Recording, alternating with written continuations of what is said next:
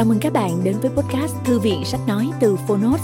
Ở podcast này, chúng tôi chia sẻ phần mở đầu và chương mục của những sách nói bán chạy thuộc nhiều lĩnh vực khác nhau được đội ngũ của Phonos chọn lọc. Mong là thông qua podcast, người nghe sẽ tìm thấy quyển sách phù hợp cho bản thân và cả những kiến thức hữu ích cũng như nguồn cảm hứng, kinh nghiệm giúp cuộc sống hàng ngày trở nên phong phú, hiệu quả hơn. Podcast Thư viện Sách Nói được phát sóng đều đặn vào thứ ba, thứ năm và thứ bảy hàng tuần. Mời các bạn cùng đón nghe. Và nếu yêu thích nội dung này, hãy tải ứng dụng âm thanh số và sách nói có bản quyền Phonos để nghe trọn vẹn cuốn sách.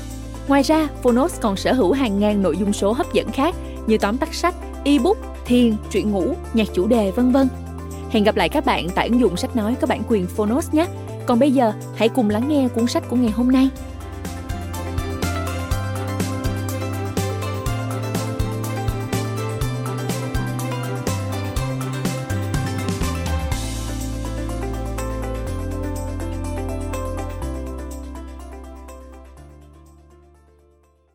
Bạn đang nghe từ Phonos. Khí hậu đang biến đổi, sao chúng ta lại không? Hướng dẫn thiết thực giúp bạn tạo nên sự khác biệt. Tác giả Daisy Kendrick, nhà sáng lập tổ chức Ocean Generation. Người dịch Nguyễn Hà An. Độc quyền tại Phonos. Phiên bản sách nói được chuyển thể từ sách in theo hợp tác bản quyền giữa Phonos với công ty cổ phần văn hóa và giáo dục Tân Việt.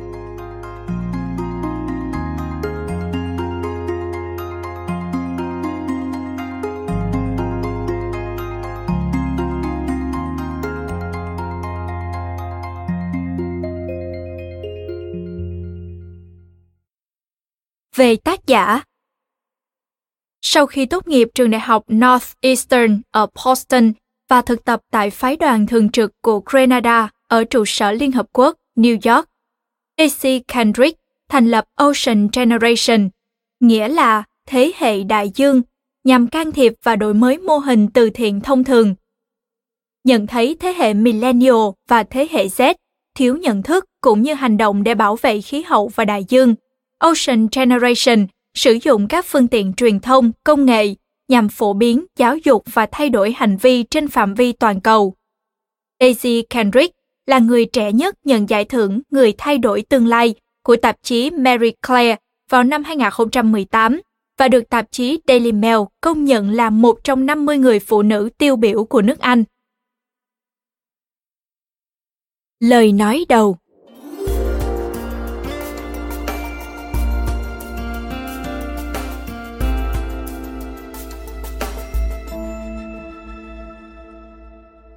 tôi xin gửi lời cảm ơn đến những người đã chia sẻ các câu chuyện, suy nghĩ, trích dẫn và phát ngôn để làm nên cuốn sách, tạo thành tiếng nói chung kể nên câu chuyện về khí hậu này tôi cũng xin gửi lời cảm ơn tới một, brad davidson, vì đã luôn nhắc nhở và giúp đỡ tôi ngay từ khi hành trình của cuốn sách này bắt đầu những ý tưởng và tài liệu của anh trong suốt hành trình đó vô cùng quý giá.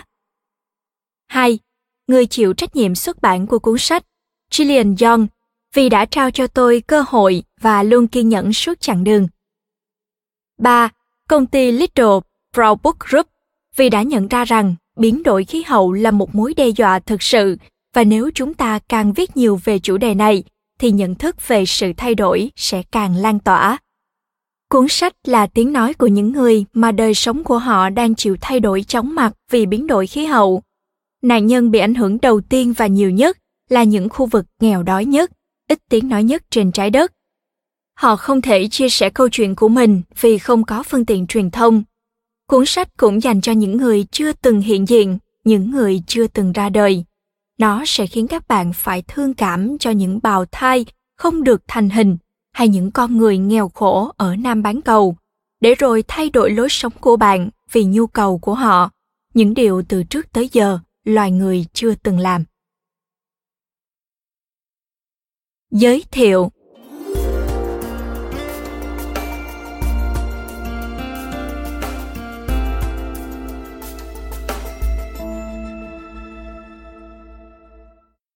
Hãy làm điều tốt nhất trong khả năng của bạn cho tới khi biết thế nào là tốt hơn. Khi đã biết thế nào là tốt hơn rồi, hãy làm tốt hơn nữa. Theo Maya Angelou, có lẽ bạn đang đọc hoặc nghe những dòng này trong một tiệm cà phê thời thượng, bên cạnh một ly latte yến mạch nóng hổi. Phải là yến mạch vì những chốn thời thượng bây giờ kỳ thị chế phẩm từ sữa. Trên bàn là chiếc iPhone bạn dùng để lướt Instagram, một nền tảng mạng xã hội lấp đầy suy nghĩ của bạn với những nội dung hào nhoáng, nhưng hầu như vô nghĩa.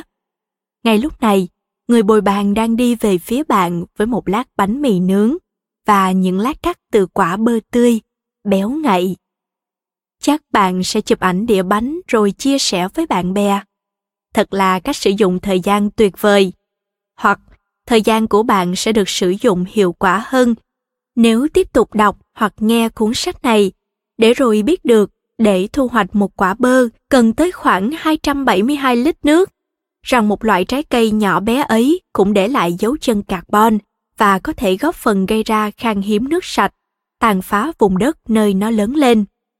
Nếu bạn không phải người ăn bữa sáng muộn với bánh mì nướng và bơ như đa số, thì cũng không cần lo lắng, còn rất nhiều ví dụ khác đang chờ bạn đọc hoặc nghe tiếp. Hành tinh của chúng ta sẽ nóng lên thêm bao nhiêu nữa? Khi nào chúng ta sẽ chứng kiến nhiệt độ trái đất tăng thêm 2, 3, thậm chí là 4 độ C? Mực nước biển sẽ là bao nhiêu vào những năm 2030, 2050 và 2100? Thành phố nào sẽ bị nhấn chìm sớm nhất? Khu rừng nào sẽ bị khô hạn và cộng đồng nào sẽ chết vì đói trước tiên? Xin lỗi, sao cơ? Hành vi của con người chúng ta đã nuôi dưỡng một con quái vật có tên là biến đổi khí hậu. Nó là thách thức lớn nhất mà loài người đang phải đối mặt. Thách thức này nằm ngoài sức tưởng tượng và hệ quả của nó liên quan sâu đậm tới chính trị, kinh tế và lợi ích cá nhân. Hiển nhiên bạn sẽ dễ dàng lờ đi biến đổi khí hậu nếu không thể nhận ra điều này ở nơi mình sinh sống và vì thế bạn có cái cớ để không làm gì cả. Hoặc nếu bạn thuộc nhóm người chối bỏ biến đổi khí hậu thì viễn cảnh về nó sẽ không khiến bạn thao thức suốt đêm. Nhưng cuốn sách này có thể thay đổi tư duy của bạn. Từ London, New York rồi tới Mumbai, rất nhiều người đang nhận thức mơ hồ hoặc không biết về mức độ nghiêm trọng của biến đổi khí hậu. Nhiệt độ toàn cầu tăng lên sẽ kéo theo vô số hậu quả như thiên tai, nạn đói và hạn hán. Loài người đã xóa sổ 60% tổng số các loài động vật chỉ trong vòng 40 năm. Các đại dương ngập tràn nhựa tới nỗi nếu ăn cá biển, rất có thể bạn vừa tiêu hóa các hạt vi nhựa vì lũ cá tưởng nhầm nhựa là thức ăn. Biến đổi khí hậu đang ép con người phải đối mặt với sự phán xét khắc nghiệt nhất mà chúng ta từng gặp và trong tương lai nó sẽ tiếp tục làm vậy. Nó có thể bắt hàng tỷ người rời khỏi nhà, xa tổ quốc, công việc và tạo ra nhiều biến động hơn bất cứ hệ tư tưởng nào. Thời đại như vậy thật đáng sợ. Tuy nhiên, mục đích của cuốn sách này không phải là đe dọa cho bạn sợ, vì tuyệt vọng sẽ khiến người ta dừng hành động và đưa tới một thế giới tương lai mà David Attenborough đã mô tả là sự sụp đổ của các nền văn minh và tuyệt chủng của phần lớn thế giới tự nhiên. Ngược lại, sự lạc quan và tri thức có thể giúp con người và hành tinh tránh thảm kịch tồi tệ này. Chúng ta đang sống trong thời đại cần khẩn thiết kêu gọi hành động, nhưng tại sao phần lớn chúng ta lại lờ đi sự khẩn thiết ấy? Kiến thức khoa học về sự nóng lên toàn cầu đã có nền tảng từ 40 năm nay, nhưng thay vì lắng nghe những lời cảnh báo, chúng ta lại tiếp tục xả rác thải với tốc độ tăng vọt. Các chính phủ, nhà khoa học và tập đoàn biết chuyện gì đang xảy ra suốt nhiều năm. Chính phủ và nhà khoa học có lương tâm cần cắt đứt hoặc xác định lại mối quan hệ của họ với các tập đoàn, cá nhân tài trợ cho những hoạt động phi nghĩa liên quan tới biến đổi khí hậu trên toàn cầu. Đã từ rất lâu, loài người nghĩ họ có quyền khai thác nguồn tài nguyên vô tận trên trái đất mà không gặp phải hậu quả gì. Thế giới này không phải một món hàng. Nếu coi trọng quyền công dân và quyền con người thì chúng ta không thể trao nhiệm vụ giải quyết khủng hoảng khí hậu toàn cầu vào tay các cá nhân được chúng ta cần nhận ra những thay đổi ở quy mô chính trị và thương mại phải được thực hiện. Đúng là chúng ta không biết chính xác mọi thứ sẽ diễn ra như thế nào.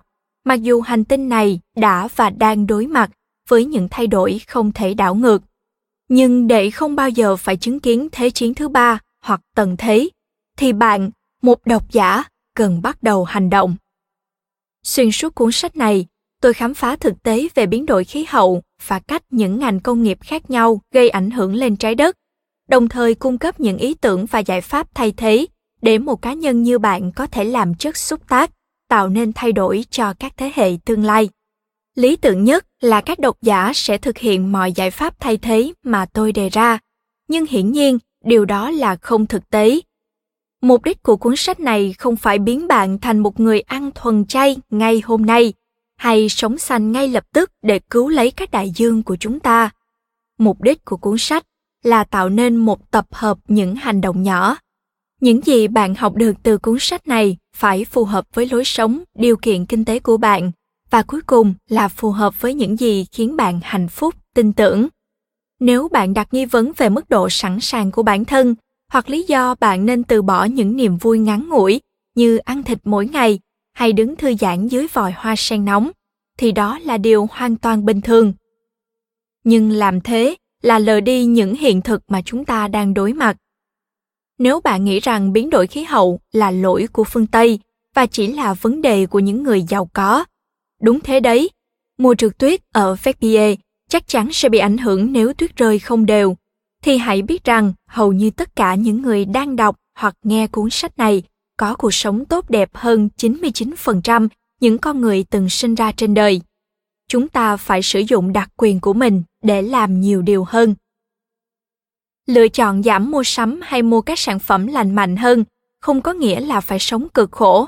Ngược lại, nó có nghĩa là sống một cuộc đời có ý nghĩa hơn.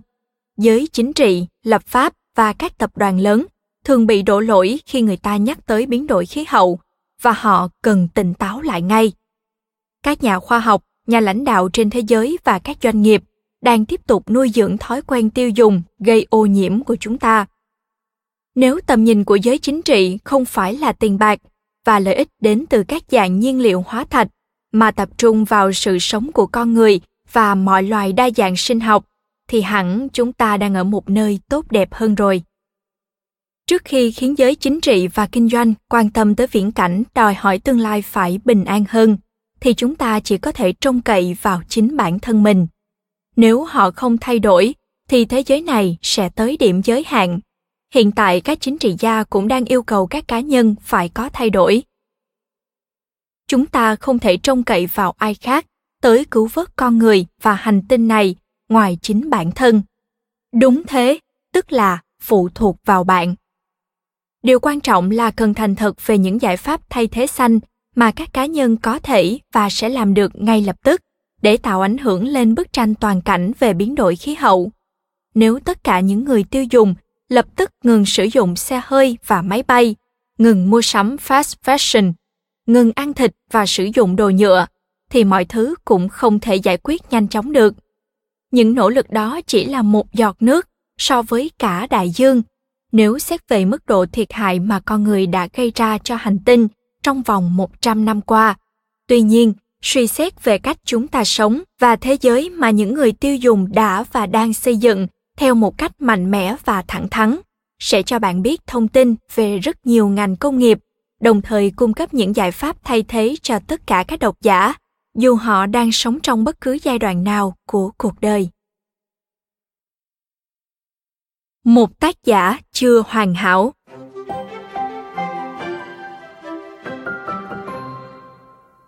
hành trình nghiên cứu về khí hậu của tôi không phải một đường thẳng tắp tôi sinh ra không phải đã là một nhà bảo vệ môi trường và cũng không được nuôi dạy để khám phá thế giới bên ngoài vòng giao thiệp của mình. Nhưng vào năm 2015, khi tôi thực tập tại trụ sở Liên Hợp Quốc tại New York, thì mọi thứ thay đổi. Đó là một năm đầy hứng khởi khi mà 194 quốc gia đàm phán và ký kết để chương trình nghị sự về phát triển bền vững có hiệu lực. Nó là một lời kêu gọi hành động khẩn thiết của tất cả các quốc gia, dù phát triển hay đang phát triển, tham gia vào mối quan hệ hợp tác toàn cầu để tìm kiếm sự bình yên của con người và cả hành tinh. Đó là lần đầu tiên trong lịch sử biến đổi khí hậu được nêu bật lên trong chương trình nghị sự với những mục tiêu dành riêng cho chủ đề thiên nhiên tôi dành những ngày tháng thực tập của mình hết từ hội nghị này đến hội nghị khác, lắng nghe và ghi chép về các đại dương đang chết đi nhanh chóng, những mất mát về đa dạng sinh học, ô nhiễm không khí và sau cùng là nỗi khốn khổ của hàng triệu người trên toàn cầu vì biến đổi khí hậu. Bừng tỉnh và bàng hoàng trước sự phức tạp về biến đổi khí hậu, tôi bắt đầu tham gia vào các tổ chức địa phương và sau cùng thành lập tổ chức phi lợi nhuận của riêng mình với tên gọi Ocean Generation Foundation, nghĩa là Quỹ Thế hệ Đại Dương vào năm 21 tuổi. Có hàng nghìn các tổ chức phi lợi nhuận hoạt động vì môi trường trên toàn cầu, nên việc tôi thành lập một tổ chức của riêng mình không phải điều gì lớn lao. Nhưng tôi cảm thấy đang có một khoảng cách lớn giữa những nội dung liên quan tới vấn đề bảo vệ môi trường và thế hệ millennial, thế hệ Z, nên họ không thể kết nối với các nội dung này theo cách của mình. Thông qua các trải nghiệm về âm nhạc, trò chơi trên điện thoại và lập trình, Ocean Generation đã mở ra một phương pháp giao tiếp mới khi đề cập tới vấn đề biến đổi khí hậu với thế hệ được kết nối mạnh nhất từ trước đến nay. Chúng tôi đã tiếp cận hàng triệu người trẻ tuổi trên nhiều nền tảng, gieo mầm ý thức về những gì đang diễn ra trên thế giới về vấn đề khí hậu và những ý tưởng có thể thực hiện trên quy mô cá nhân cũng như quy mô lớn vì mục tiêu tạo ra một tương lai an toàn hơn cho hành tinh này. Từ thức tỉnh nhận thức, chúng tôi bắt đầu mở rộng sang thúc đẩy hành động ở những người dân bình thường nhất. Bằng ý tưởng trao cho hàng trăm thanh thiếu niên thuộc các cộng đồng dễ bị ảnh hưởng vì biến đổi khí hậu, những kỹ năng mới và sử dụng công nghệ để tìm ra các giải pháp cho các vấn đề trên đại dương và cụ thể là về khí hậu. Như tôi đã tiếp tục nhấn mạnh trong suốt cuốn sách này, biến đổi khí hậu là một chủ đề phức tạp. Nó liên quan sâu tới khoa học. Các số liệu thì tiêu cực và chúng ta thường quên mất những khía cạnh xã hội của biến đổi khí hậu. Con người đang chết dần, mất nhà cửa, bệnh tật và phải vật lộn kiếm ăn. Bất chấp mọi mất mát mà tôi đã chứng kiến khi làm việc với các cộng đồng và di chuyển khắp nơi trên thế giới, tôi vẫn thấy những tia hy vọng le lói vì thiên nhiên rất kiên cường. Thiên nhiên làm việc theo các chu kỳ và đôi lúc mọi thứ hồi sinh như phép màu. Thế nên chúng ta cần thay đổi các thói quen của mình và đừng bao giờ đánh mất hy vọng rằng một hành động nhỏ nếu được nhân rộng lên bởi hàng triệu người sẽ tạo ra tác động tích cực. Vì đã thành lập một tổ chức khí hậu nên góc nhìn của tôi đến từ cả hai phía của vấn đề. Hiện tại, tôi đã tham gia vào các buổi thảo luận cấp cao bàn về cách xử lý một trong những thách thức lớn nhất của loài người. Nhưng cần lưu ý là lý lịch của tôi trước đây chưa bao giờ ghi nhận các hoạt động trong lĩnh vực môi trường tôi từng hoàn toàn không biết biến đổi khí hậu đang xảy ra. Mức độ sống xanh của người thân và bạn bè quanh tôi, cùng lắm chỉ là sử dụng thùng rác tái chế mà thôi. Khi còn nhỏ, tôi không biết tới cách sống xanh hơn, và tới hôm nay, tôi vẫn chưa phải là một chuyên gia. Tôi hoàn toàn hiểu rằng những gì được viết trong cuốn sách này sẽ mãi mãi không đủ với một số người, nhưng lại có thể kéo tới vô số phản ứng dữ dội và chỉ trích. Đôi khi tôi cũng mặc đồ da và đi máy bay vì công việc tôi không giữ lối sống bền vững 100% vì khi đang sống ở thành phố lớn thì rất khó làm được như vậy. Ở nhiều thành phố trên thế giới, chẳng hạn như London, bạn không thể hoàn toàn từ chối sử dụng các chế phẩm từ nhựa hay nhiên liệu hóa thạch. Hầu như mọi thứ chúng ta sử dụng đều được tạo ra nhờ nhiên liệu hóa thạch. Xã hội chúng ta đã được lập trình để quen với điều đó và thấy không thoải mái khi thách thức chuẩn mực. Tôi cũng là người đang được hưởng đặc quyền vì có thời gian và tiền bạc để tìm cách sử dụng những lựa chọn thay thế, như mua hàng ở đâu hay ăn uống thế nào cho phù hợp với đạo đức của mình. Không nhiều người được quyền tự do làm vậy. Điều quan trọng là cần có góc nhìn rộng hơn, thông qua kiến thức về những điều đang diễn ra trên khắp thế giới và đưa ra quyết định có ý thức về lựa chọn lối sống của từng cá nhân với suy nghĩ đó trong quá trình trưởng thành, tôi không hề nghĩ rằng khi mình trở thành một phụ nữ trẻ, trái đất sẽ trở nên hoang tàn đối với con cái của tôi. Cuộc sống của tôi từng rất bận rộn bận rộn mua sắm, bận rộn thành nạn nhân của những chuẩn mực xã hội. Để rồi sau đó, tôi nhận ra rằng cuộc sống của chúng ta quan trọng đối với cuộc sống của những người khác nữa. Trách nhiệm của mỗi cá nhân là phải sống tử tế và khiến cho thế giới tốt đẹp hơn. Từ khi tìm hiểu về môi trường, tôi đã dành nhiều thời gian để suy ngẫm và học hỏi. Vì liên tục nghiên cứu nên tôi choáng ngợp trước thiên nhiên và vẻ đẹp của nó. Đó là điều tôi muốn nhấn mạnh trong cuốn sách. Nếu không có thiên nhiên, thì không có thứ gì và không ai tồn tại được. Thiên nhiên là tất cả và là thứ cho chúng ta được sống.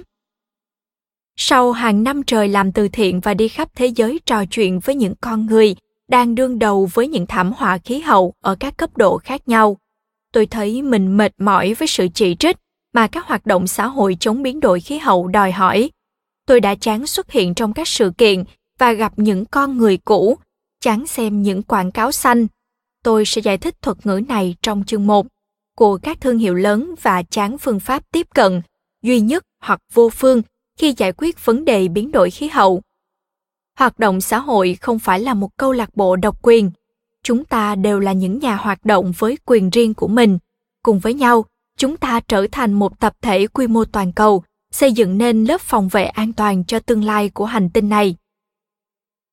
Chúng ta đang sống trong một thế giới tiên tiến về mặt công nghệ tới mức đáng kinh ngạc, nơi mà các đổi mới diễn ra ở mọi nơi trong nỗ lực sửa lại những sai lầm trong quá khứ và các doanh nghiệp khởi nghiệp với mục tiêu riêng ngay từ cốt lõi. Mỗi hành động của chúng ta đều tạo ra ảnh hưởng lên môi trường. Mỗi người trong số chúng ta đều có thể cống hiến cho thế giới những nét độc đáo có một không hai mà chỉ chúng ta mới có thể cho đi dựa theo hoàn cảnh của mỗi người. Vì thế, không có giải pháp duy nhất nào có thể giải quyết tất cả các vấn đề biến đổi khí hậu. Hãy cá nhân hóa câu chuyện về biến đổi khí hậu và sử dụng trách nhiệm của mình dưới tư cách cá nhân, thương hiệu, doanh nhân, chính phủ và công dân để tự điều chỉnh bản thân.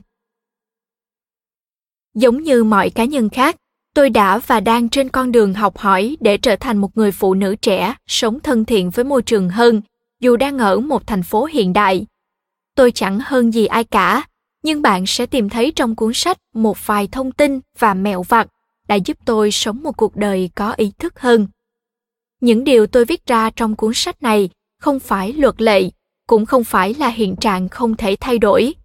Một số giải pháp thay thế trong đây nghe có vẻ hợp lý, và có thể bạn đã từng thấy chúng hàng trăm lần trên các mạng xã hội. Mục tiêu của cuốn sách chỉ đơn thuần là nói về những ảnh hưởng khác nhau đối với môi trường của các ngành công nghiệp, và diễn giải những phương pháp chúng ta dễ dàng thực hiện trong cuộc sống. Tại sao lại là cuốn sách này?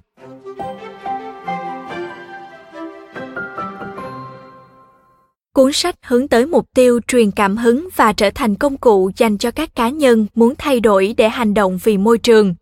Sự nghiêm trọng của biến đổi khí hậu và những ảnh hưởng của nó lên đời sống sẽ không chừa bất cứ ai. Cuốn sách này sẽ mở mang tâm trí bạn với những kiến thức về các ngành công nghiệp khác nhau, từ quần áo bạn mua, đồ ăn bạn bỏ vào miệng, tới những việc bạn làm tại nhà và mọi hoạt động khác nữa từ những món đồ nhựa thúc đẩy biến đổi khí hậu và gây nguy hiểm cho tương lai, tới việc sử dụng mạng xã hội, các loại công nghệ, sự xuất hiện của các hoạt động xã hội thời hiện đại cùng các công cụ cho phép chúng ta truyền bá tiếng nói của bản thân và yêu cầu mọi người phải hành động vì môi trường. Mỗi chương sẽ mở đầu bằng cách nêu lên những ảnh hưởng của từng ngành công nghiệp lên môi trường, con người cùng các cộng đồng trên toàn cầu kết thúc từng chương sẽ đề xuất các giải pháp thay thế đơn giản mà bạn có thể thực hiện trong cuộc sống.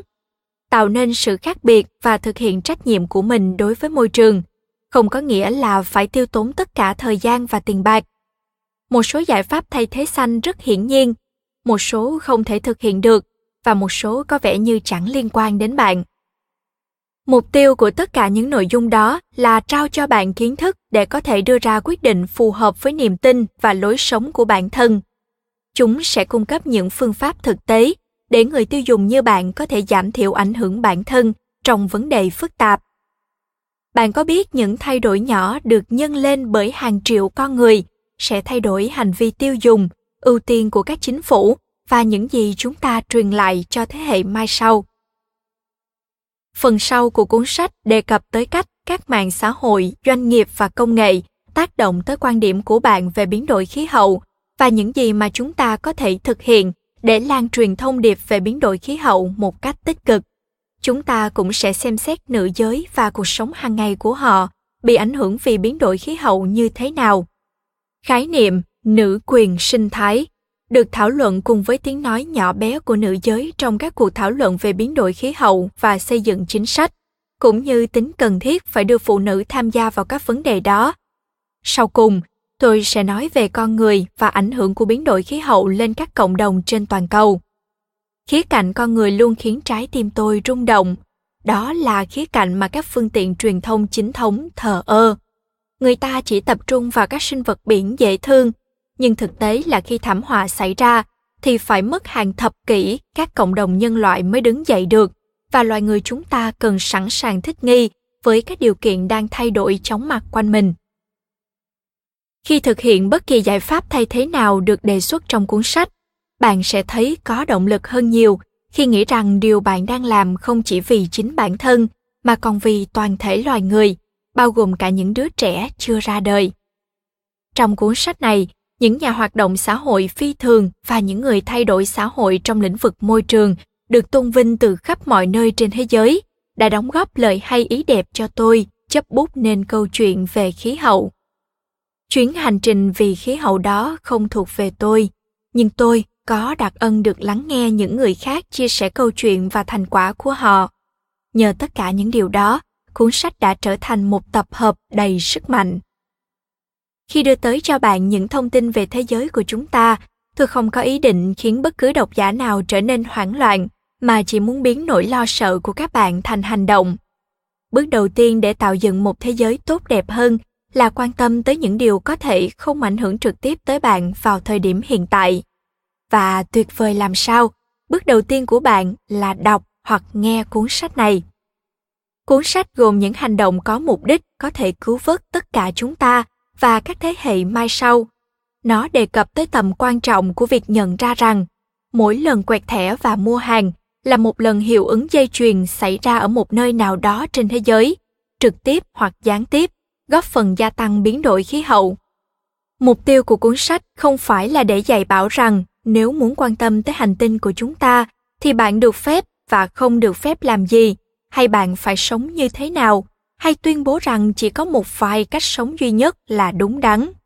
Những sự thật, câu chuyện và giải pháp thay thế xanh được trình bày để bạn có những lựa chọn sáng suốt trong cuộc sống và gìn giữ quyền lợi cho các thế hệ tương lai, đúng như những gì họ đáng được hưởng. Khí hậu đang biến đổi, tại sao chúng ta lại không thay đổi? Sau cùng thì, chúng ta là thế hệ của sự thay đổi. Chúng ta là tác giả Niels Leonard. Vài người vui vẻ ngồi yên, bình an sống, để mặc cuộc đời trôi qua. Vài người nhìn ra sự lạ, thấy được bản chất đời ta. Vài người, họ muốn đổi thay. Với họ, thế giới không xa, mà nó nằm trong vạn sự trong cách họ ăn, uống, làm việc, yêu thương và sống. Họ hiểu trái đất nằm trong tất cả. Họ hiểu về sức mạnh của mỗi khoảnh khắc thay đổi tương lai hành tinh xanh. Không phải vì tiền, mà vì chúng ta, tất cả chúng ta. Giờ là thời đại của chúng ta. Hãy bỏ phiếu bầu bằng cuộc sống. Cuộc sống hàng ngày của chúng ta vì một tương lai tươi sáng nhiều thảnh thơi chúng ta đã nhìn thấy con đường mới. Chúng ta sẽ thay đổi mối quan hệ của cả thế gian với nhựa. Chúng ta sẽ giúp đỡ những người bám đại dương sống dựa. Chúng ta sẽ cải cách, hợp tác với những người mang sự sống mới tới hành tinh này. Chúng ta mạnh mẽ, chúng ta thay đổi, chúng ta là những người hành động, những nghệ sĩ, những kẻ suy tư. Thế hệ kết nối nhất từng bước đi trên mặt đất chúng ta đã sẵn sàng. Chúng ta là một. Chương 1 biến đổi khí hậu. Những điều cơ bản.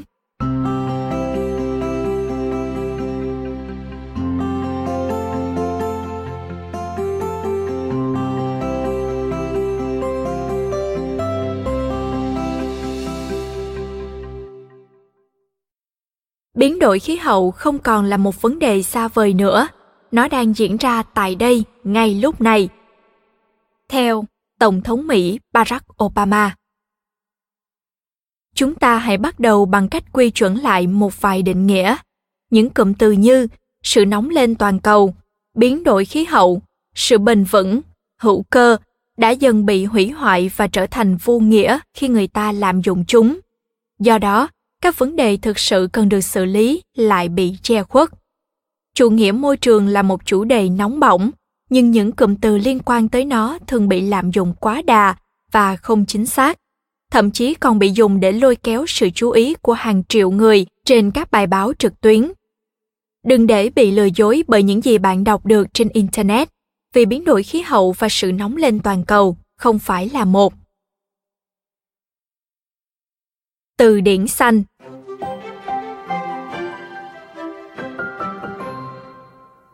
Bản từ điển xanh nhỏ bé này liệt kê một số thuật ngữ được sử dụng trong cuốn sách và thường xuất hiện trong các cuộc thảo luận về khí hậu. Tôi phải xin lỗi trước vì sau hàng giờ đào xới Google để tìm cách hài hước hóa ngôn ngữ về khí hậu, tôi vẫn chẳng thể tìm ra phương pháp vui tai nào khác có thể giải thích các thuật ngữ dưới đây mà không sử dụng biệt ngữ khoa học về chúng.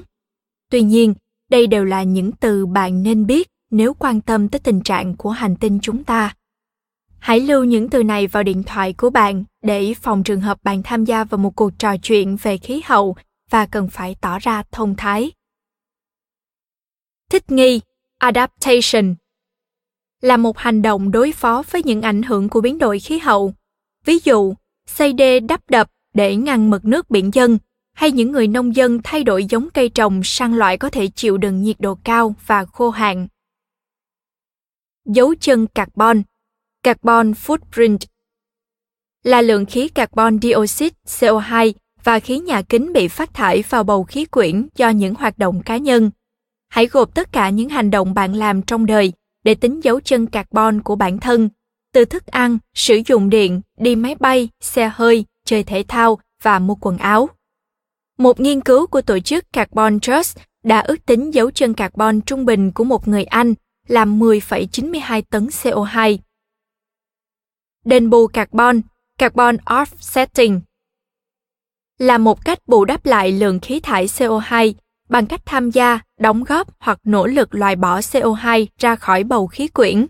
Đền bù thường bao gồm trả tiền cho một tổ chức nào đó để hỗ trợ giảm lượng khí thải sinh ra từ các hoạt động của bạn. Thu giữ và lưu trữ carbon Carbon Capture and Storage, viết tắt là CCS, là quá trình thu hồi và lưu trữ carbon dioxide thải ra, thường là từ các nhà máy, vận chuyển nó đến nơi lưu trữ và gửi CO2 ở nơi không đi vào khí quyển, thông thường là dưới lòng đất. Kinh tế tuần hoàn Circular Economy là sự thay thế cho kinh tế tuyến tính truyền thống, bám vào quá trình tạo ra, sử dụng và vứt bỏ. Trong nền kinh tế này, chúng ta sẽ sử dụng tài nguyên lâu hết mức có thể, tận dụng tối đa giá trị của chúng – sau đó phục hồi và tái tạo những sản phẩm, vật liệu đã hết vòng đời sử dụng. Biến đổi khí hậu, climate change, là bất kỳ sự thay đổi đáng kể dài hạn của thời tiết ở một khu vực hoặc cả trái đất trong một thời gian dài. Khả năng chống chịu với biến đổi khí hậu, climate resilience, là khả năng hệ sinh thái có thể hấp thụ, chịu đựng và phục hồi sau một biến cố bất lợi chặt phá rừng deforestation là việc chặt phá cây xanh ở khu vực rộng lớn hoặc sự tàn phá rừng gây ra do bàn tay con người. Nhiên liệu hóa thạch fossil fuels là các tài nguyên thiên nhiên như than đá, dầu mỏ và khí đốt có chứa hydrocarbon. Những nhiên liệu này được hình thành trong trái đất qua hàng triệu năm và sản sinh khí carbon dioxide khi bị đốt cháy. Sự nóng lên toàn cầu, global warming, là sự gia tăng nhiệt độ trung bình trong thời gian dài của trái đất, sinh ra do sự gia tăng của khí nhà kính trong bầu khí quyển. Khí nhà kính, greenhouse gases, chủ yếu là khí CO2 và khí metan chúng tiềm ẩn nguy cơ gây ra sự nóng lên toàn cầu. Khí nhà kính kết hợp với hơi nước sẽ tạo thành một lớp chăn giữ một phần sức nóng của mặt trời lại. Gia tăng lượng khí nhà kính khi đốt cháy nhiên liệu hóa thạch sẽ khiến trái đất bị bao bọc bởi một lớp chăn dày hơn. Sự gia tăng này được gọi là sự nóng lên toàn cầu. Quảng cáo xanh, greenwashing là việc sử dụng các tuyên bố thiếu căn cứ hoặc gây hiểu lầm về công dụng bảo vệ môi trường của một sản phẩm, dịch vụ, công nghệ hoặc hoạt động doanh nghiệp. Quảng cáo xanh có thể khiến một công ty trở nên thân thiện với môi trường hơn thực tế. Ủy ban Liên Chính phủ về biến đổi khí hậu, gọi tắt là IPCC, được thành lập bởi chương trình môi trường Liên Hợp Quốc và Tổ chức Khí tượng Thế giới. Đây là một cơ quan khoa học đánh giá các vấn đề liên quan tới biến đổi khí hậu. Cơ quan này tập trung vào mục tiêu cung cấp cho thế giới một cái nhìn khách quan, khoa học về biến đổi khí hậu và các tác động, nguy cơ của nó gây ra đối với thiên nhiên, chính trị, kinh tế cũng như các giải pháp đối phó. Những nghiên cứu khoa học được ICCB thông qua khẳng định khủng hoảng khí hậu và sinh thái đã chực chờ đe dọa sự sống trên trái đất. Trong tương lai gần, khoa học với những bước tiến chóng mặt, những khám phá mới sẽ mang đến rất nhiều vấn đề hơn khi nhắc tới biến đổi khí hậu. Hành động xoa dịu, mitigation sẽ giảm thiểu vấn đề biến đổi khí hậu gây ra bởi con người, bao gồm các hành động làm giảm khí thải nhà kính hoặc hấp thụ bớt lượng khí thải nhà kính trong khí quyển axit hóa đại dương, ocean acidification, là một thuật ngữ được sử dụng để mô tả sự thay đổi đáng kể về mặt hóa học ở đại dương. Nó xảy ra khi khí CO2 bị đại dương hấp thụ và phản ứng với rong biển để tạo ra axit. Mặc dù đây là quy trình tự nhiên, lượng khí CO2 tăng cao trong khí quyển đã gia tăng mức độ axit hóa. Hệ quả của nó bao gồm san hô bị ức chế phát triển và rối loạn đời sống sinh vật biển nông nghiệp hữu cơ, organic farming là tên gọi của nhiều hệ thống sản xuất nông nghiệp hướng tới mục tiêu hòa hợp chứ không phải chinh phục thiên nhiên. Năng lượng tái tạo, renewable energy là năng lượng có thể được tái bổ sung trong một khoảng thời gian ngắn. Năm nguồn năng lượng tái tạo phổ biến nhất là mặt trời, sức gió, sức nước, địa nhiệt và sinh khối. Nếu giảm lượng khí CO2 sinh ra từ năng lượng, một nền kinh tế không carbon hoàn toàn là mục tiêu mà các chính phủ có thể đạt được. Phát triển bền vững, sustainable development là một loại hình phát triển thỏa mãn nhu cầu thế hệ hiện tại mà không làm ảnh hưởng tới nhu cầu của các thế hệ tương lai. Các mục tiêu phát triển bền vững Sustainable Development Goals, viết tắt là SDGs, là một tập hợp 17 mục tiêu quốc tế do Đại hội đồng Liên Hợp Quốc đề ra trong giai đoạn 2015-2030. Các mục tiêu và đối tượng hướng tới của chúng có phạm vi toàn cầu, tức là áp dụng cho tất cả các quốc gia trên thế giới, với mong muốn xóa nghèo, bảo vệ hành tinh xanh và đảm bảo rằng tất cả mọi người đều được hưởng hòa bình và thịnh vượng. Đợt đại tuyệt chủng thứ sáu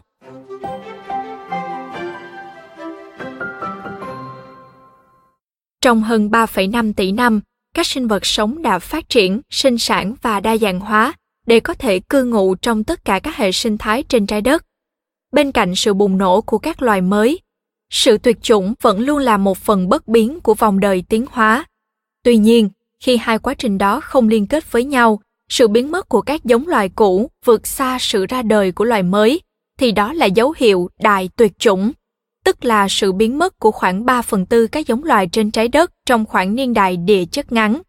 Tôi dùng từ ngắn vì nếu tính theo khoảng thời gian khổng lồ kể từ khi sự sống đầu tiên tiến hóa trên hành tinh này, thì ngắn ở đây là ít hơn 2,8 triệu năm.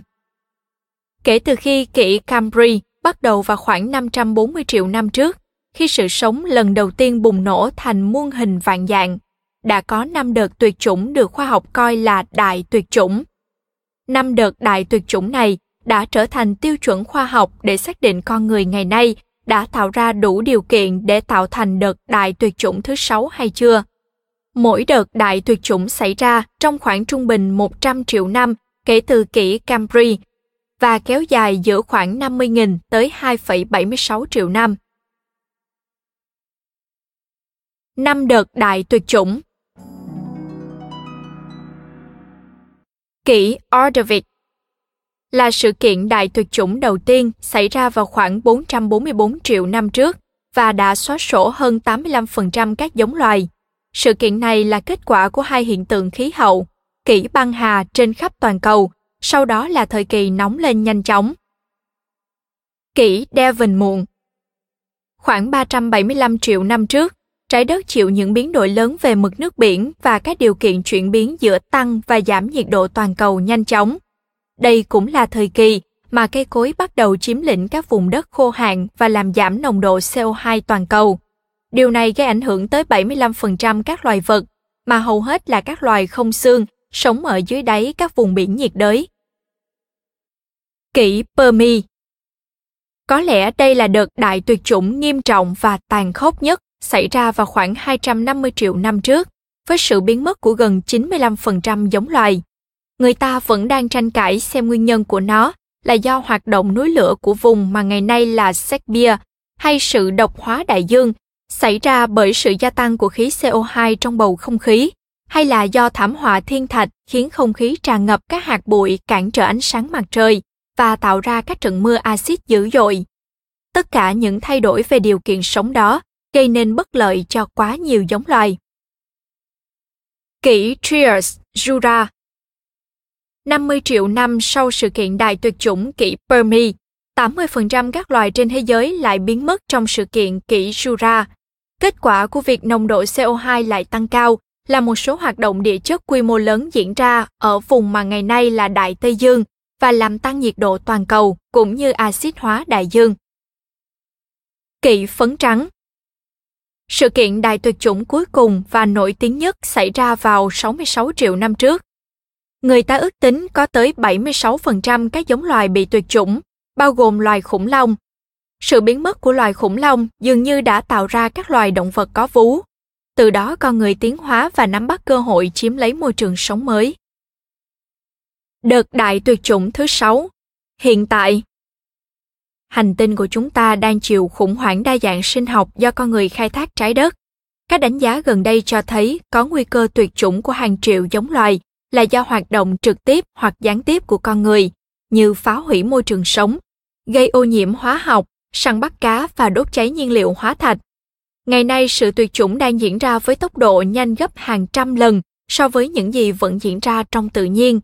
Nếu cứ tiếp tục, chúng ta sẽ mau chóng đạt tới ngưỡng đại tuyệt chủng trong vòng 240 đến 540 năm nữa. Giống như các đợt đại tuyệt chủng trước, biến đổi khí hậu có thể gây ra những hậu quả sâu sắc.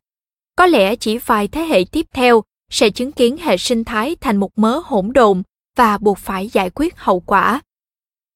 Nói một cách rõ ràng hơn, biến đổi khí hậu không đột nhiên trở thành một xu hướng đi lên cùng sự trỗi dậy của mạng xã hội và những nội dung vô tận về rác thải nhựa. Chúng ta đã có những hồi ký khoa học về các đợt đại tuyệt chủng trong lịch sử, các bài báo khoa học từ những năm 1890 và những mô hình máy tính về khí hậu toàn cầu từ những năm 1960. Nhưng trong 40 năm gần đây, biến đổi khí hậu mới bắt đầu trở thành thứ đáng để người ta đưa lên bản tin. Khoa học đã dành cả thập kỷ để tích lũy và xây dựng những nghiên cứu nhằm phản đối nhiên liệu hóa thạch, thứ tiềm tàng hiểm họa gây ảnh hưởng tới rừng mưa nhiệt đới, hiện tượng axit hóa đại dương và nhiều hậu quả của biến đổi khí hậu khác nữa. Svante Arrhenius, nhà khoa học tiên phong người Thụy Điển, là người đầu tiên ước tính quy mô của sự nóng lên toàn cầu do sử dụng than đá ở mức độ lớn vào năm 1896. Những quan điểm trong quá khứ xa hơn về biến đổi khí hậu và những bản báo cáo cũng xuất hiện rải rác suốt các thập kỷ sau đó. Vào năm 1956, một bài báo trên tờ New York Times đã đưa ra ý kiến rằng môi trường sẽ có những thay đổi trong thời gian dài do sự tích tụ của khí thải nhà kính sinh ra từ việc sản xuất năng lượng. Bài báo cũng tiên đoán được nếu than đá và dầu tiếp tục phổ biến và rẻ mạt trên toàn cầu, thì cả hai thứ đó sẽ tiếp tục được khai thác và tiêu thụ với quy mô lớn hơn. Hệ quả là năm 1988, do một loạt các yếu tố, trong đó bao gồm cả hạn hán và hỏa hoạn, hiệu ứng nhà kính đã đạt đỉnh điểm trên toàn thế giới và được đẩy đến trung tâm của sự chú ý. Cùng năm đó, IPCC được thành lập. Ý tưởng loại bỏ những hợp chất nhất định đang đe dọa tầng ozone chở che cho bầu khí quyển đã xuất hiện khi Nghị định thư Montreal được các quốc gia trên toàn thế giới thông qua. Nghị định thư Montreal là thỏa thuận bảo vệ môi trường thành công nhất và là hiệp ước môi trường quốc tế đầu tiên được đồng tình chấp nhận. Nó đặt ra nghĩa vụ ràng buộc các quốc gia phải dần loại bỏ 96 chất hóa học gây suy giảm ozone với hàng nghìn ứng dụng trong hơn 240 ngành công nghiệp. Việc loại bỏ này nằm trong một khuôn khổ ổn định, cho phép các ngành công nghiệp lập ra kế hoạch nghiên cứu và đổi mới trong dài hạn. Phải công nhận rằng, các công ty hóa chất đã thực sự đổi mới và hiện tại có thể sản xuất hóa chất mà không gây nguy cơ suy giảm tầng ozone. Khi nhìn lại thì đó cũng chính là thời điểm thay đổi và phát triển các lựa chọn thay thế để giảm thiểu những thiệt hại mà nhiên liệu hóa thạch gây ra cho hệ sinh thái. Tuy nhiên, các nhà lãnh đạo và các tập đoàn lại tản lờ đi. Vào thời điểm đó, người ta cũng không chú ý tới năng lượng tái tạo. Ở những năm 1970, các nhà môi trường đã thúc đẩy sự phát triển của năng lượng tái tạo, vừa để thay thế cho dầu mỏ sẽ cạn kiệt, vừa để tìm kiếm lối thoát cho sự phụ thuộc của chúng ta. Việc sử dụng các nguồn năng lượng tái tạo và hợp lý là khởi điểm của mọi chính sách năng lượng có trách nhiệm. Nghị định thư Montreal không chú trọng thảo luận về năng lượng hạt nhân, mặc dù hạt nhân không tạo ra khí nhà kính, nhưng nó cực kỳ nguy hiểm, đắt đỏ và tạo ra hàng núi chất thải phóng xạ độc hại. Thảo luận về năng lượng và nhiên liệu hóa thạch chỉ được chú ý hơn vào những năm sau đó trong những nghị định thư khác khi biến đổi khí hậu trở thành một chủ đề nổi bật, đáng để bàn luận hơn mối đe dọa đối với các hệ thống khí hậu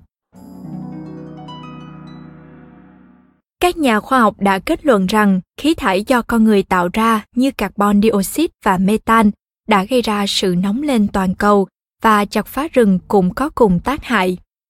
Sự nóng lên toàn cầu đe dọa lên các hệ thống khí hậu, đẩy nhiệt độ lên cao hơn trên đất liền và biển, cũng như thay đổi lượng mưa và địa điểm mưa.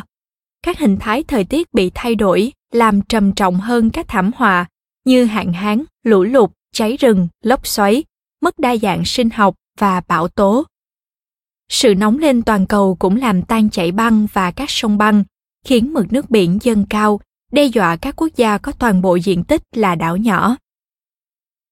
Sự thay đổi về nhiệt độ cũng ảnh hưởng tới toàn bộ hệ sinh thái, khiến các mô hình di cư và sản xuất thức ăn ở một số vùng trở nên hoàn toàn hỗn loạn. Đó là lý do tại sao chúng ta bắt đầu nhận ra biến đổi khí hậu nguy hiểm cho sức khỏe con người. Khi biến đổi khí hậu thúc đẩy hiện tượng nhiệt độ tăng cao và các hình thái thời tiết cực đoan, nó gây nguy hại cho các nguồn tài nguyên quan trọng của chúng ta như giảm chất lượng không khí, nguồn nước và thức ăn, lây lan bệnh dịch và gây nguy hiểm cho ngôi nhà của chúng ta. Các thảm họa do biến đổi khí hậu đã đến điểm giới hạn, sắp vượt quá mức mà trái đất không thể chịu đựng vì sự sống được nữa. Ô nhiễm cũng đang làm suy giảm chất lượng của các yếu tố xung quanh, khiến môi trường trở nên không an toàn và phù hợp với con người.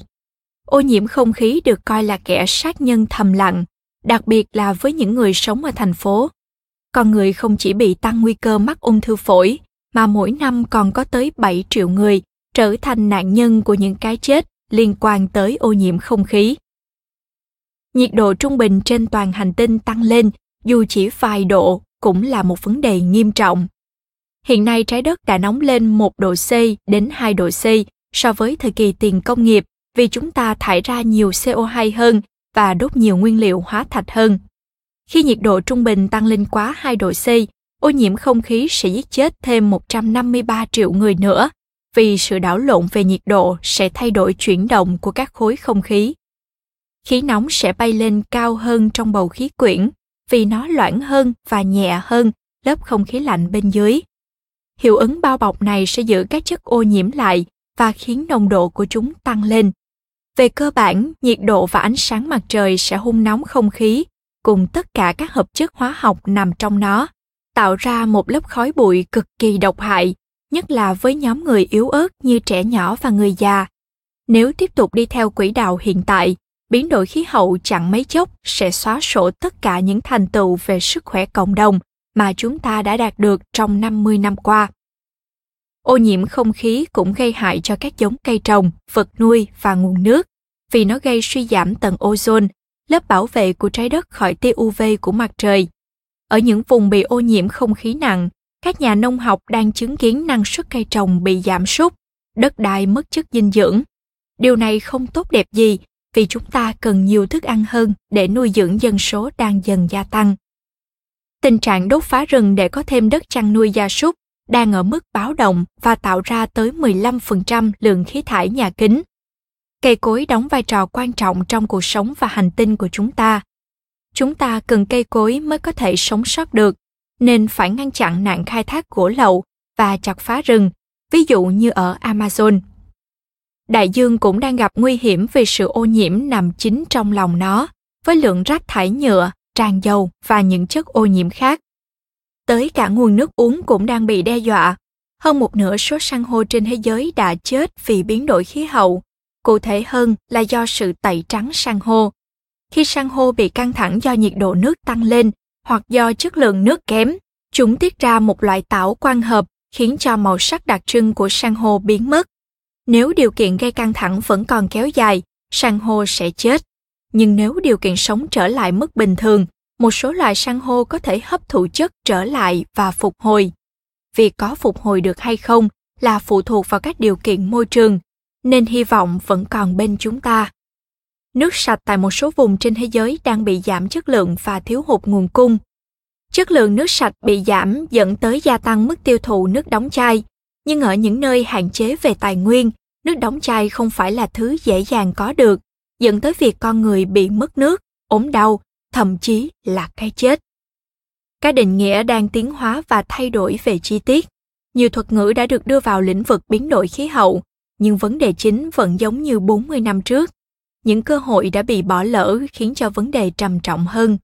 Hiện tại chúng ta phải nói chuyện về biến đổi khí hậu xảy ra do sự nóng lên toàn cầu, như trong Nghị định thư Montreal đã đề cập.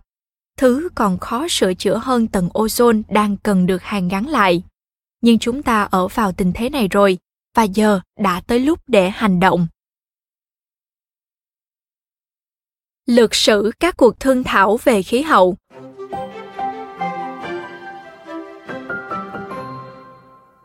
Từ năm 1988, một chuỗi các sự kiện quan trọng tại Liên Hợp Quốc và một loạt nỗ lực của các quốc gia chống lại biến đổi khí hậu đã dẫn đến thỏa thuận phù hợp nhất dành cho thời đại chúng ta, Hiệp định Paris. Hơn 190 quốc gia, các nhà khoa học, tổ chức phi chính phủ, những người thay đổi xã hội và một số công dân có liên quan đã xây những viên đá đầu tiên và lập nên thỏa thuận cuối cùng thay cho tất cả chúng ta. Chắc bạn đang nghĩ, tại sao tất cả những thỏa thuận đó lại liên quan tới sự thay đổi của cá nhân tôi và tại sao lại nói nhiều về Liên Hợp Quốc thế? Cái gốc rễ mà xã hội chúng ta cần thay đổi được một tổ chức lớn như Liên Hợp Quốc đưa ra và điều hành, với đối tượng điều chỉnh không chỉ là chính phủ các quốc gia mà cả các tổ chức phi chính phủ các tổ chức xã hội dân sự để cùng hướng tới các mục tiêu là một mức sống tốt hơn và một hành tinh khỏe mạnh hơn. Điều đó nghĩa là nếu hiểu về tất cả các hoạt động đó thì các cá nhân sẽ trở thành một phần của phong trào.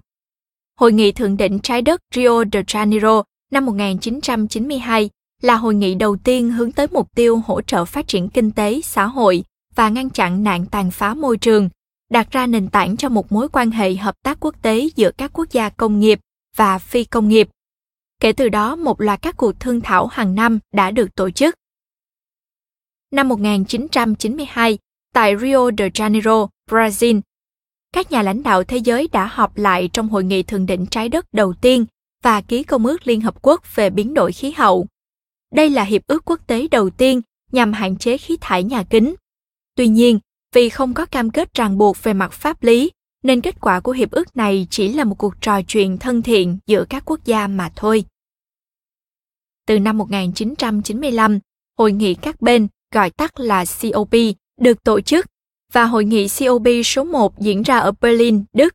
Hội nghị bày tỏ những quan ngại về năng lực giữ cam kết của các quốc gia và nhấn mạnh vào cách từng thành viên của Công ước Liên Hợp Quốc về biến đổi khí hậu phải gánh vác trách nhiệm để đưa ra các quyết định cần thiết giúp thúc đẩy việc thực hiện các cam kết có hiệu quả.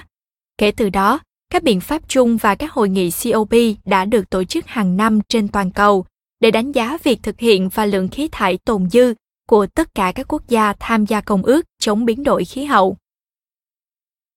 Năm 1997, tại Kyoto, Nhật Bản, Nghị định thư Kyoto đã được thông qua.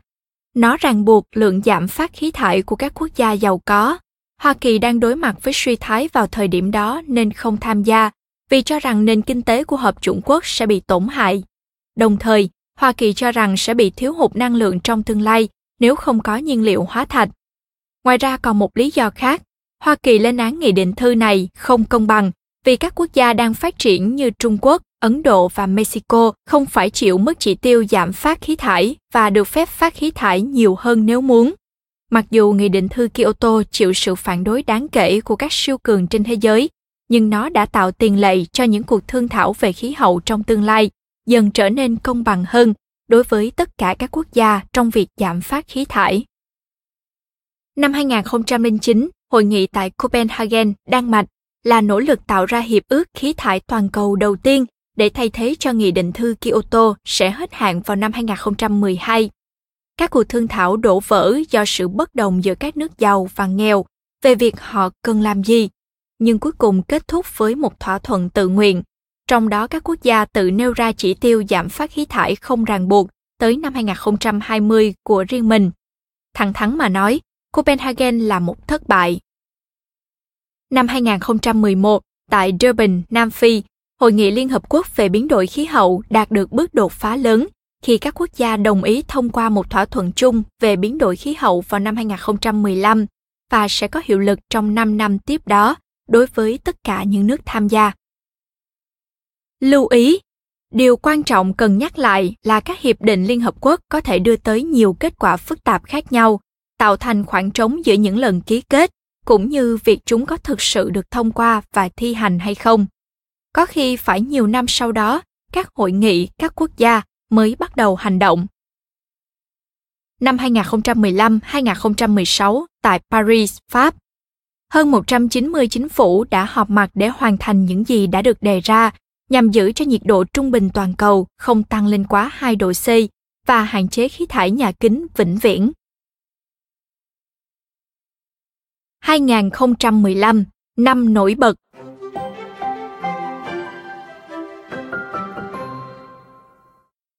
Năm liên quan nhất tới lĩnh vực khí hậu cho tới hiện nay là 2015, vì Hiệp định Paris và chương trình nghị sự về phát triển bền vững của Liên Hợp Quốc đã được thực hiện.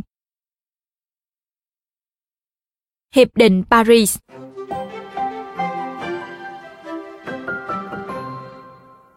là một hiệp ước về môi trường mang tính bước ngoặt đã được gần 200 quốc gia thông qua vào năm 2015. Hiệp định Paris giải quyết vấn đề biến đổi khí hậu và những tác động tiêu cực của nó.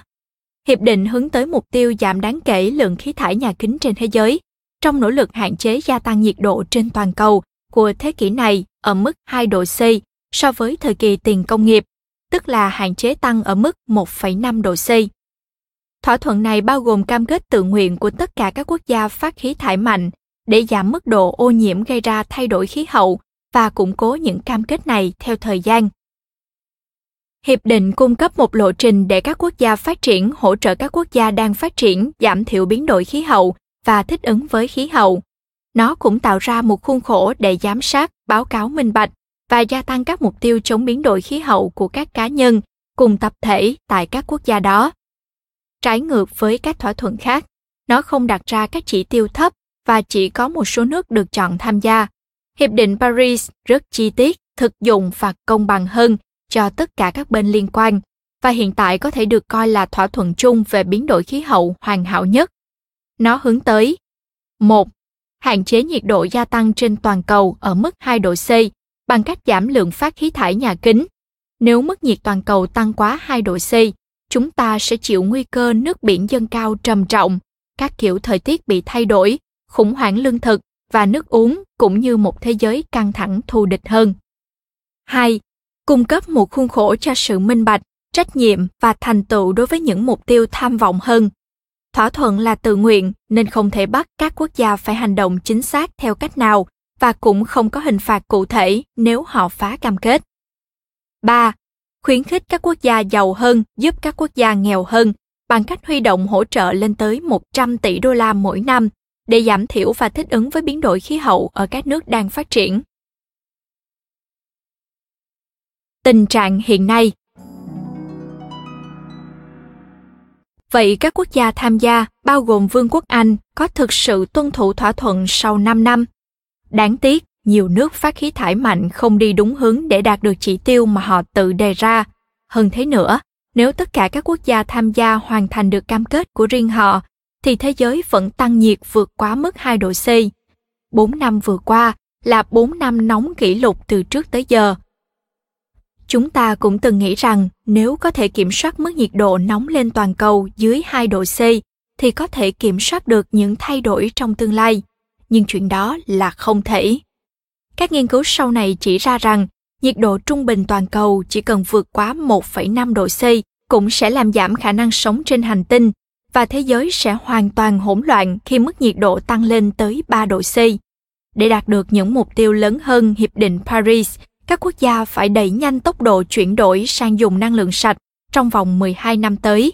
Nhưng mỗi năm, lượng khí thải lại có xu hướng tăng mạnh hơn. Nói cách khác, chúng ta đang hoàn toàn chệch hướng. Đáng sợ phải không? Đúng thế, nhưng không hoàn toàn. Thực tế phủ phàng là dù có vô số cam kết nữa cũng không đủ để cứu trái đất. Các công dân cần phải nhìn thấy những hành động và việc thực hiện cam kết phải diễn ra. Và chỉ khi chúng ta biết về những lời hứa kia thì mới có thể yêu cầu các chính phủ hành động có trách nhiệm vì môi trường. Nếu những người đã đồng thuận với thỏa thuận tại Paris không thể hành động vì mục tiêu của chính bản thân họ, không thể đóng cửa các nhà máy than để sử dụng năng lượng tái tạo hoặc cải thiện hệ thống giao thông thì các cá nhân phải bắt đầu gây sức ép cho chính phủ bằng cách tự hành động để giúp thỏa thuận ấy được thành công chúng ta phải tức giận với những người có nhiều quyền lực nhưng không khuyến khích sự thay đổi. Dù chỉ là việc nhỏ bé như xét lại việc tiêu thụ năng lượng và chuyển sang dùng những giải pháp thay thế tạo ra ít carbon hơn. Chương trình nghị sự về phát triển bền vững.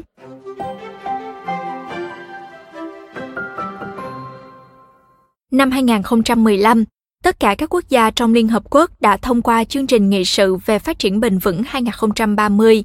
Trọng tâm của nó là 17 mục tiêu phát triển bền vững, là lời kêu gọi hành động khẩn thiết tới tất cả các quốc gia phát triển và đang phát triển trong quan hệ hợp tác toàn cầu vì hòa bình cho con người và hành tinh này. Các mục tiêu coi việc xóa đói nghèo và thiếu thốn phải song hành cùng các chiến lược cải thiện sức khỏe và giáo dục, giảm bất bình đẳng thúc đẩy tăng trưởng kinh tế, đồng thời giải quyết vấn đề biến đổi khí hậu, bảo tồn đại dương, rừng. Đây là một cam kết xóa đói nghèo và đạt được sự phát triển bền vững vào năm 2030 trên toàn thế giới, đảm bảo không ai bị bỏ lại phía sau. Chương trình nghị sự được thông qua là một thành tựu mang tính bước ngoặt, tạo ra một tầm nhìn chung cho toàn thế giới hướng tới sự phát triển vì toàn thể, được chia ra thành 17 mục tiêu phát triển bền vững và 169 chỉ tiêu. 17 mục tiêu phát triển bền vững để thay đổi thế giới của chúng ta.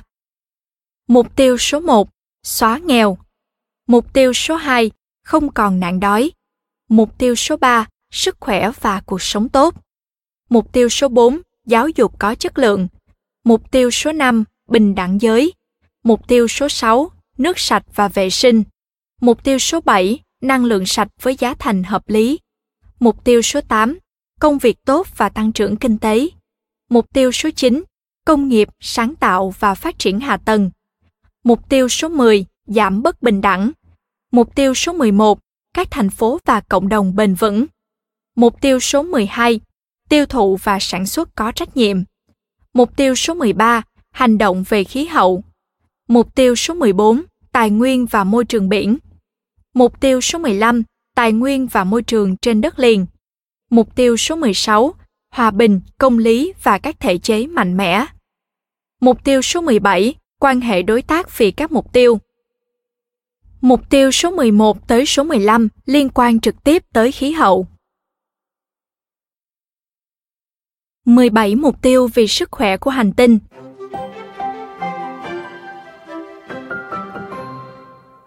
Thỏa thuận của hầu hết các quốc gia trên thế giới về một chủ đề chung rất hiếm có, nhưng với Hiệp định Paris và chương trình nghị sự về phát triển bền vững, lãnh đạo các nước đồng ý rằng biến đổi khí hậu gây ra bởi hoạt động của con người là một mối đe dọa lớn lên chính chúng ta, nên tất cả phải chung tay giải quyết.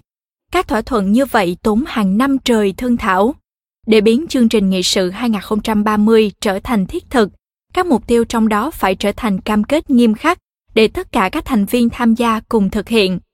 Lần đầu tiên trong lịch sử, chủ đề biến đổi khí hậu được đề cao trong chương trình nghị sự bởi chính những người đặt ra mục tiêu. Thế nên hơn một phần ba số mục tiêu đó đều chú trọng tới vấn đề khí hậu. Để có thể tiến một bước dài hơn, để các mục tiêu thành hiện thực thì không có gì quá đáng khi cho rằng nhất định phải có một hành tinh khỏe mạnh để các mục tiêu đều được thấu hiểu một trong những điểm đáng tiếc nhất của các nghị định thư liên hợp quốc đã lập ra trước đây là chúng sử dụng các biệt ngữ kỹ thuật và trang trọng, khiến không phải ai cũng hiểu được. Làm thế nào các quốc gia và các tổ chức thế giới có thể nói rằng đang làm việc cho toàn thể nếu các thương thảo và giai đoạn thực hiện thỏa thuận không tiếp cận được đến tất cả những người bình thường và thế hệ trẻ? Chương trình nghị sự về phát triển bền vững đã làm được một việc ấn tượng là thay đổi đặc điểm đó bằng cách tôn vinh các mục tiêu trong các sự kiện của liên hợp quốc hoặc do các quốc gia tổ chức các doanh nghiệp và tập đoàn lớn cũng sử dụng chương trình nghị sự và các mục tiêu này để cấu trúc doanh nghiệp của họ phát triển ngoài ra còn có các hội nghị, hội thảo, chiến dịch truyền thông xã hội, những người nổi tiếng tham gia nâng cao nhận thức về chương trình nghị sự và các mục tiêu của nó. Kết quả là, mỗi ngày lại có nhiều quốc gia, công ty và cá nhân lập ra cam kết mới, kiến thiết những cấu trúc tài chính mới, thay mặt cho chúng ta quanh vấn đề biến đổi khí hậu và phát triển bền vững. Tuy nhiên, số người biết hiệp định Paris và 17 mục tiêu phát triển bền vững là gì vẫn còn chưa đủ. Liên Hợp Quốc là một trong những đồng minh quyền lực nhất mà chúng ta có trong lực lượng chiến đấu với biến đổi khí hậu. Nếu chúng ta có một khuôn khổ phát triển bền vững như thế, thì hãy phổ biến nó cho gia đình và bạn bè, càng nhiều càng tốt. Chương trình nghị sự về cơ bản mà nói là về mục tiêu đáp ứng nhu cầu của hiện tại mà không tổn hại tới nhu cầu của các thế hệ tương lai. Và nếu nó có thể bao hàm cả xã hội, môi trường, văn hóa và kinh tế, thì tương lai sẽ rất rực rỡ. Cách duy nhất chúng ta có thể thực hiện được nó là nhận thức về cách tiêu dùng của bản thân và tạo ra thay đổi. Chúng ta có thể tiếp tục thảo luận về những tình huống có thể xảy ra với nhiều người hơn cũng như với hành tinh này nhưng điều đó sẽ trái với mục đích cốt lõi của cuốn sách. Thông qua sự kết hợp giữa tính cấp bách và sự thay đổi, chúng ta, tất cả những con người trên thế giới, đều đang có cơ hội và một phần trách nhiệm cứu vớt hành tinh, đồng thời tạo ra sự khác biệt cũng như tự cho phép bản thân giữ niềm lạc quan đó. Chúng ta đang ở thời đại có chỉ dẫn rõ ràng và bản đồ hướng dẫn những việc phải làm và làm thế nào để chọn ra con đường đúng tất cả mọi người, từ tương lai của các doanh nghiệp kinh doanh có ý thức. Các chính sách công bao hàm các nguyên tắc phát triển bền vững và cuộc sống của chính chúng ta vẫn đang chờ đợi. Đừng để chuyện thiếu kiến thức hay cảm giác tuyệt vọng che mờ tầm nhìn của bạn. Hãy bắt tay vào thực hiện một cuộc cách mạng về đạo đức. Cách biến đổi khí hậu hủy hoại một cộng đồng. Việc cấp thiết hiện tại là nhận thức được tính liên kết của các mục tiêu phát triển bền vững câu chuyện sau đây sẽ lý giải tại sao một trong những dự án trong lĩnh vực khí hậu đầu tiên của tôi là vào năm 2017 tại một ngôi làng nhỏ có tên là Anse Zucler, mũi đất cực Tây Haiti thuộc Caribe. Làng chỉ có chưa tới 10.000 người và bị cô lập vì thiếu đường giao thông. Các khu chợ địa phương, điểm cứu trợ cách đó hàng giờ đi bộ. Hầu hết dân làng sống trong những công trình tạm bợ, tồi tàn, nửa là gạch đá, nửa là lều, Cộng đồng này đã từng phát triển mạnh mẽ và sống sung túc nhờ đánh bắt cá làm thức ăn và kiếm sống. Mọi thứ đã đột ngột thay đổi sau trận động đất kinh hoàng năm 2020, khi các khu vực rộng lớn ở Haiti bao gồm cả ngôi làng này bị tàn phá. Nhiệt độ và mực nước biển tăng lên, ô nhiễm rác thải nhựa và đánh bắt cá quá mức trái phép đã khiến cộng đồng dần rơi vào cảnh tuyệt vọng. Những cơn bão ngày càng mạnh mẽ tấn công họ ngày càng thường xuyên hơn, gây ảnh hưởng tới nguồn nước sạch. Họ bắt buộc phải lao vào cuộc chiến liên tục với thứ tài sản duy nhất của bản thân là đại dương. Dấu chân carbon của làng Ansezuclac rất nhỏ. Người dân ở đây hầu hết không được tiếp xúc với các nguồn cấp điện thường xuyên, và đây chỉ là một ví dụ về cách một cộng đồng gây thiệt hại ít nhất cho khí hậu, nhưng bị tổn hại nhiều nhất. Hiện tại, người dân Ansezucle chỉ đánh bắt cá để sống sót. Các ngư dân không thể đánh bắt cá ở vùng nước nông quanh đảo nữa. Vì sự sụt giảm sản lượng khai thác nghiêm trọng, bây giờ họ phải di chuyển ít nhất 10 tiếng đồng hồ tới vùng nước sâu trên những con thuyền gỗ nhỏ và ọp ẹp, đối mặt với hiểm nguy vì những kiểu thời tiết không thể dự đoán được.